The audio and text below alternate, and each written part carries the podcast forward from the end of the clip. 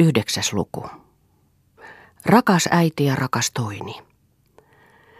Kun Toini läksi täältä sinne kesälomalle, käskin hänen kertoa äidille kaikki, mitä minulle kuului ja mitä konttoriini kuuluu. Sen jälkeen sitten olen tehnyt huvimatkan johtajan huvilalle juhannuksena. Se oli hyvin hauska matka. Koko henkilökunta oli mukana. Meillä oli siellä hyvin suuri kokko. Nyt tahdon ilmoittaa teille asian, joka teitä kenties hämmästyttää. Olen mennyt kihloihin. Sulhaseni on tohtori Eero Markku. Hän on sanomalehtimies ja puhuja. Hän on johtajamme tuttavia tahi kaukaista sukuakin, ja hän oli mukana tuolla huvimatkalla juhannuksena. Me julkaisemme kihlauksemme tänä iltana. Kun kirjoitan tätä, on sormus tuossa edessäni pöydällä. Eero on lähettänyt minulle ruusuja ja me menemme kohta kihlajaisillallisille. Ester Saari, tohtori Aulis Helio ja me molemmat. Minä olen viivästänyt tätä kirjettä ja tiedonantoani, sillä parempihan on, että te luette tätä kirjettä silloin, kun jo olen kihloissa. Konttorissa eivät tästä tiedä muut kuin Ester, mutta aavistavat kai jotakin, kun Eero on aina minua odottamassa päivällisille, kun konttoriajan loputtua tulen ulos. Eero on rehti ja kunnon poika, että äidin ei tarvitse hätäillä. Kuinka elämämme sitten järjestyy, siitä kirjoitan toiste, mutta toinia en jätä, olen sen sanonut Eerolle. Se on minun ehtoni ollut. Toini kulta, sinua en jätä, älä pelästy. Kun me saamme huoneet tuonnempana, muutat sinä meidän luoksemme. Se on ollut ehtoni.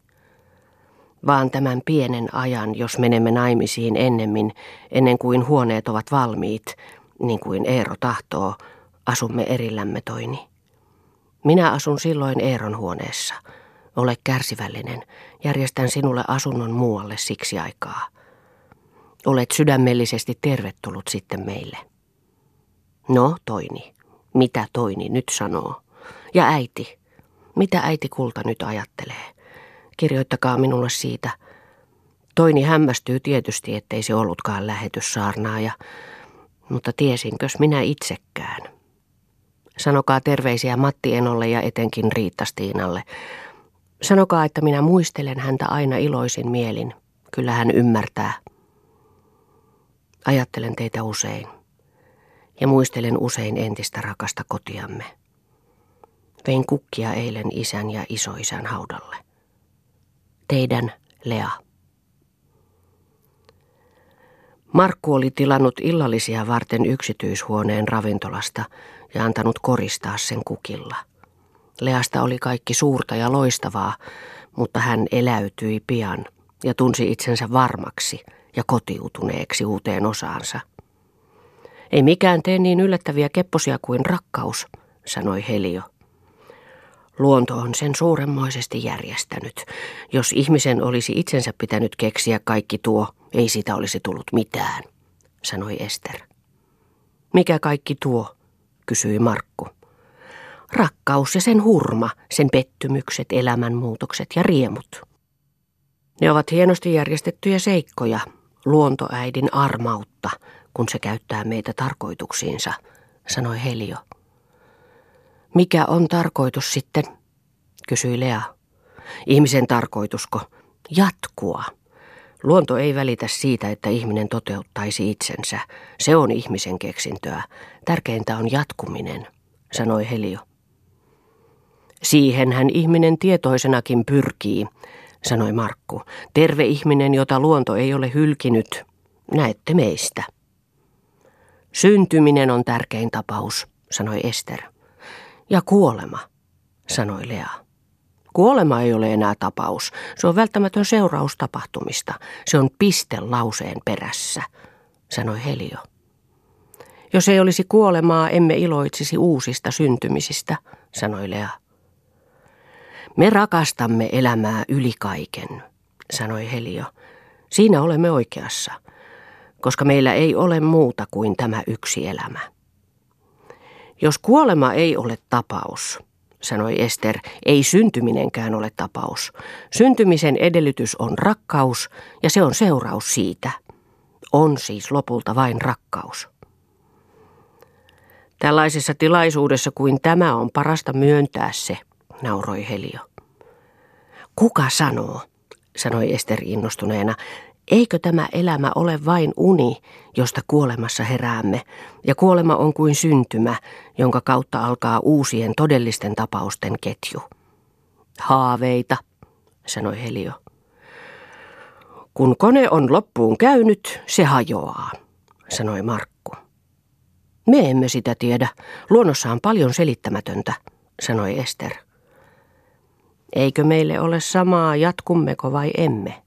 Me elämme niin kuin elämä jatkuisi, sanoi Lea. Se ei ole sama. Me tarvitsemme uskon, väitti Ester. Mutta se usko ei meitä auta, sanoi Helio. Jos tämä ei olisi kaikki kaikessa, menettelisivät ihmiset väärin toimiessaan niin kuin se olisi kaikki kaikessa. Niin toimitaan kuitenkin. Ihmisen vaistot ovat ehkä viisaampia kuin hän itse. Sitähän minä olen aina sanonut, sanoi Markku. Ihminen ei tyydy siihen, hän tarvitsee uskoa, sanoi Ester. Ihminen elää historiallisesti vielä lapsuuttaan. Äskeiset valtio- ja yhteiskuntamuodot, uskonnot, uskomukset, sodat, kaikki todistavat sitä, sanoi Helio. Se ei tee toivottomaksi. Me selviydymme siitä vielä tietoisiksi. Minä uskon ihmiseen. Miten kauan luonto on luonut sitä ja luopi yhä? Hidas aineen hienostuminen, sanoi Markku. Aivot aineena niin vähäpätöiset, mutta koneena suuremmoiset. Anteeksi, sanoi Helio. Me ikävystytämme naisiamme. Mitä me juttelimmekaan? Eikö se ollut rakkaudesta taas? kysyi hän hymyillen. Ei, kuolemasta, sanoi Ester. Te väititte, ettei mitään jää jäljelle ihmisestä hänen kuoltuaan. Emme sitä väittäneet, sanoi Helio, vaan että ihmisen persoonallinen elämä loppuu. Jos se loppuu, mitä jää sitten jäljelle, kysyi Ester. Jäävät jäljelle kaikki ne työt, jotka eivät ole suhteellisesti, näkyvästi häviävää laatua. Fyysillisestä puolesta jäävät jäljelle lapset, joissa on samaa elämää, samaa verta. Häviävältä näyttävä työ ja toiminta on energiaa, joka peittyy silmältä. Mutta todellisuudessa jatkaa vaikutustaan muuttuen toiseksi energiaksi. Energia ei häviä, se jatkuu. Sitä liikettä ei elämäksi voi kutsua. Se on jo ihmisen ulkopuolella. Eikä ihminen suostu kutsumaan sitä elämän jatkumiseksi, sanoo Ester. Eipä suostukaan, mutta mistä me keksisimme sen jatkumisen, joka lohduttaisi teitä, sanoi Helio hymyillen. Minusta maallinen onni tuottaa tyydytyksen ja on riittävä, sanoi Markku ja tarttui pöydän alla Lean käteen. Ja työ, sanoi Helio. Mutta ei konttorityö, sanoi Ester. Hyvä teidän on sanoa, kun olette löytäneet toisenne. Me koetamme nyt yhdessä, sanoi Lea lapsellisesti ja katsoi Markkuun. Helio hymyili. Sitten ilmestyi ryppy hänen silmiensä väliin. Avioliitto, sanoi hän, on koetinkivi, jossa ihmisen kunto mitataan. Niitä on paljon sitten, jotka läpäisevät kokeen, sanoi Ester. On, ja se saakin luottamaan ihmiseen, sanoi Helio. Mutta onnettomat avioliitot, sanoi Lea. Eiväthän ne todista ihmisten kunnottomuutta. Ihmiset eivät sovi toisillensa. Jos molemmat tajuavat, sanoi Helio, että se on koetin kivi, ei avioliitto voi olla aivan onneton koskaan. Ihminen kouluuntuu siinä kelpoiseksi valtiolle, yhteiskunnalle, perheelle ja itselleen. Asia ei ole ihan niin yksinkertainen, sanoi Markku. Suurin piirtein se on niin yksinkertainen, sanoi Helio. On yksilöitä, joille eivät kaikki muodot sovi, sanoi Markku, ja varmasti yhtä hyödyllisiä kuin sovinnaiset, jos hyöty lasketaan sisäänpääsyhinnaksi ihmisten kirjoihin – ja sinun koetinkivesi ei pidä paikkaansa silloin. Myöntäkäämme, että hyödyllinen ihminen on hyvä ihminen aina. Ei myönnetä, sanoi Helio. En tarkoita moraalisesti, vaan että hän on ihmisyyden kannalta hyvä käyttövoima, tahi lisävoima, ja että hänellä on olemassaolon oikeus. Kaikilla on se oikeus. Sanokaamme sitten, että hän ei ole konna, mutta että hän ei voi sopeutua muotoihin. Hänen kuntoansa ei mittaa avioliitto. Minä tuollaisia määritelmiä pelkään. Ne ovat liian sovinnaisia ja helppohintaisia, sanoi Markku. Minusta avioliitto on myös koetinkivi, sanoi Lea. Minusta avioliitto tuottaa aina onnea muille, paitsi ei aivan tyhmille, sanoi Ester. Se ei tuottane aina onnea, sanoi Helio. Se on vaikea yhdyselämän muoto, mutta muuta järjestelmää ei ole. Mitä sinä keksisit sijalle, Eero? Minusta se on hyvä järjestelmä. Sitä todistaa se, että itse antaudun sitä koettamaan. Mutta tokohan tulevaisuudessa tätä järjestelmää tällaisenaan käyttävät. Eikö ole muita mahdollisuuksia, jotka takaisivat ihmiselle suuremman vapauden ja suuremman onnen? Ja mitä ihminen sillä vapaudella tekisi? Hänellä on täysi vapaus tehdä työtä ja nauttia elämästä luvallisissa mitoissa. Ja sinä, sanoi Helio. Ei saa sotkea nyt minua tähän, sanoi Markku. Minä kuulun jo vanhaan historiaan enkä olekaan mikään mullistusten ihminen, en edes tyytymätön. Katsokaa, mikä ja kuka istuu vierelläni. Itse aurinko. Minä sanoisin kuuksi, tahi tähdeksi, sanoi Helio. Muuten, mitä sinä sitten tahdot, kysyi Markku. Sitä, että vaikka me alistumme järjestelmään, emme saa ajatella sovinnaisesti ja tuomita huonoksi kaikkea, mikä poikkeaa järjestelmästä. Järjestelmät eivät tee meitä. Me teemme järjestelmät. Selvä. Järjestelmä ei tee meitä. Me olemme mitä olemme. Mutta järjestelmä on kuin kipsilasta taittuneelle tahi väärälle jalalle. Se voi oikaista sen ilman kipua. Järjestelmä on se runko, joka tukee meitä. Me voimme suorittaa tehtävämme ja kasvaa suoriksi ilman operaatioita ja ilman kipuja. Mitä kivut haittaavat, kysyi Markku. Miksi niitä hankkisimme suotta? Ihmiselle nykyään tällä historiallisella ajalla ei ole edellytyksiä seistä irrallisena ja vapaana ja vastata kaikesta. Ja miksi? Koska hän elää vielä lapsuuttansa.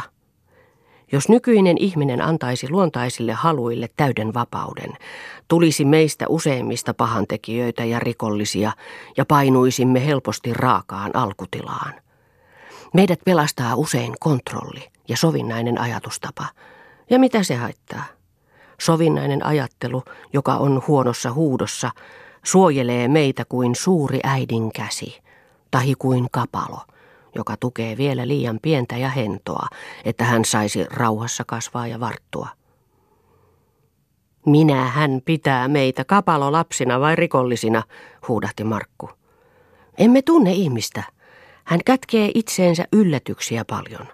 Omat sanasi muuten. Ihmistä kannattaa suojella, sanoi Helio. Ja mitä avioliittoon tulee, eihän se ole liitto rakkautta varten. Se ei silloin kestäisikään. Se on yhteiskunnallinen ja taloudellinen liitto.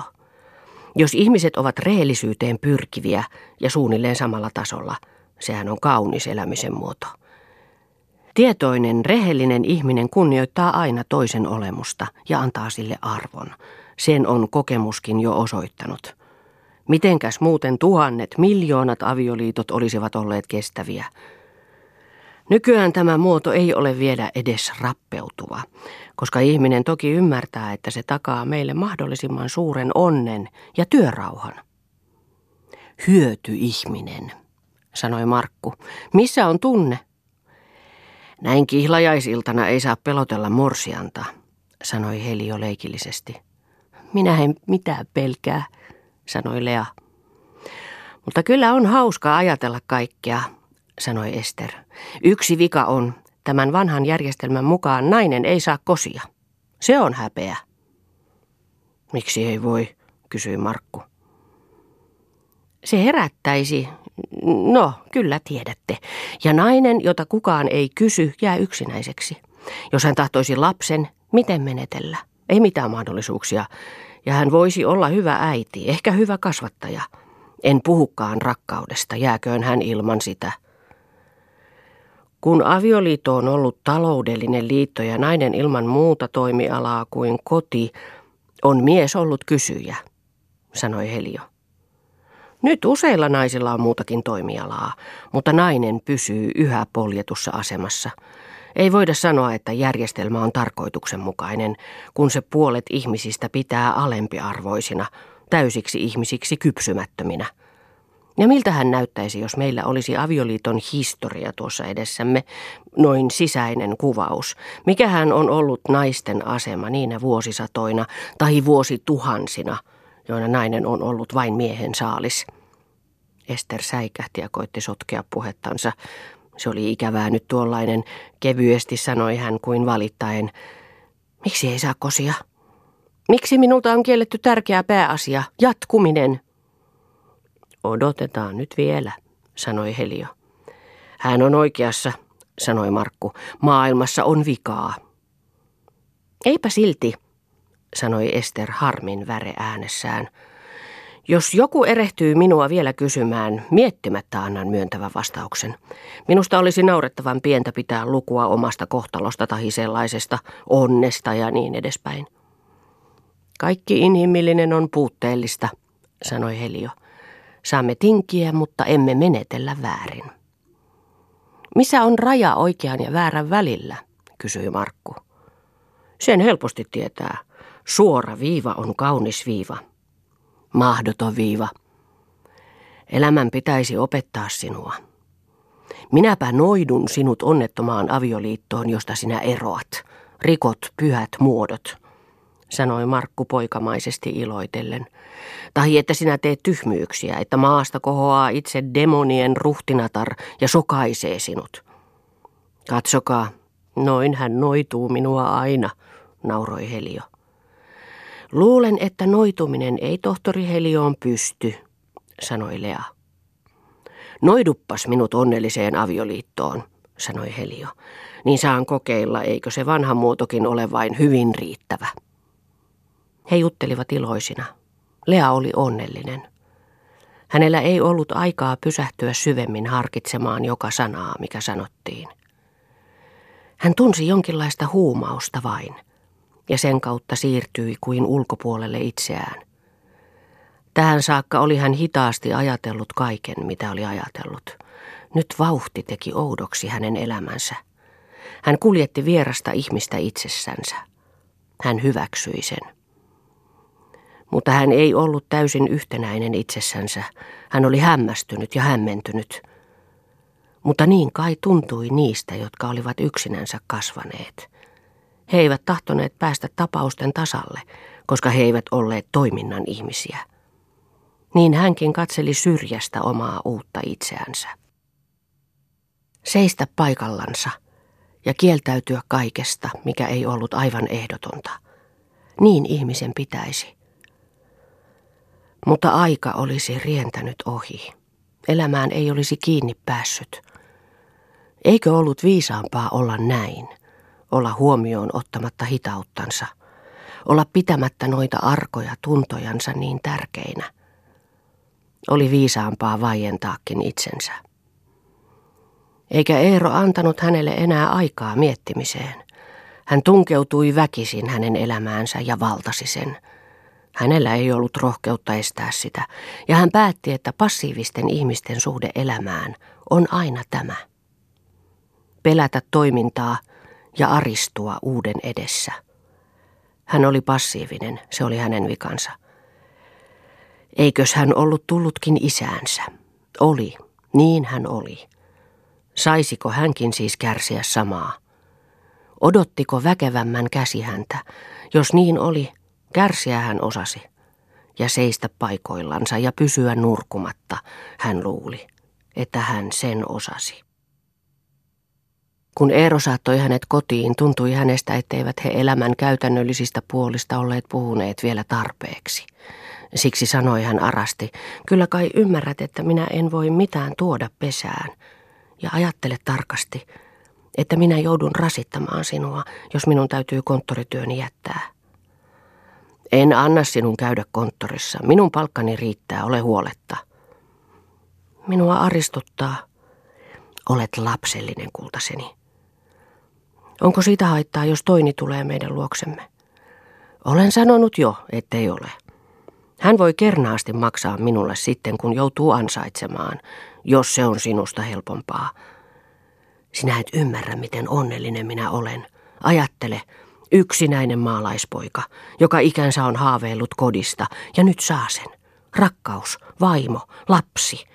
Minä kaipaan poikaa, vaikka vain yksi lapsi, ettei tuntuisi niin tarkoituksettomalta elämä. Niin, ja sinä, sinä, sinä annat minulle niin paljon. Lupaatko olla kärsivällinen minulle? Lupaan. Minä en saa kotia niin hyväksi ja kauniiksi kuin tahtoisin. Me tulemme toimeen aina, tulemmehan onnellisiksi. Tulemme. Tuntuu kuin koko elämäni tähän saakka olisi ollut tätä varten. Niin minunkin. Ethän sinä säikähdä sitten elämän arkipäiväisyyttä. En, älä pelkää. Minä koetan asettua oikein. Toivoisin, että olisit sitten tyytyväinen vaimoosi. Olen. Ja sinä mieheesi. Olen. Tämä mies, huomaa, on kömpelö talonpoika. Monta virhettä teen, mutta uskollinen sinulle olen. En petä sinua, sen vannon. Mutta, mutta, naurahti Lea.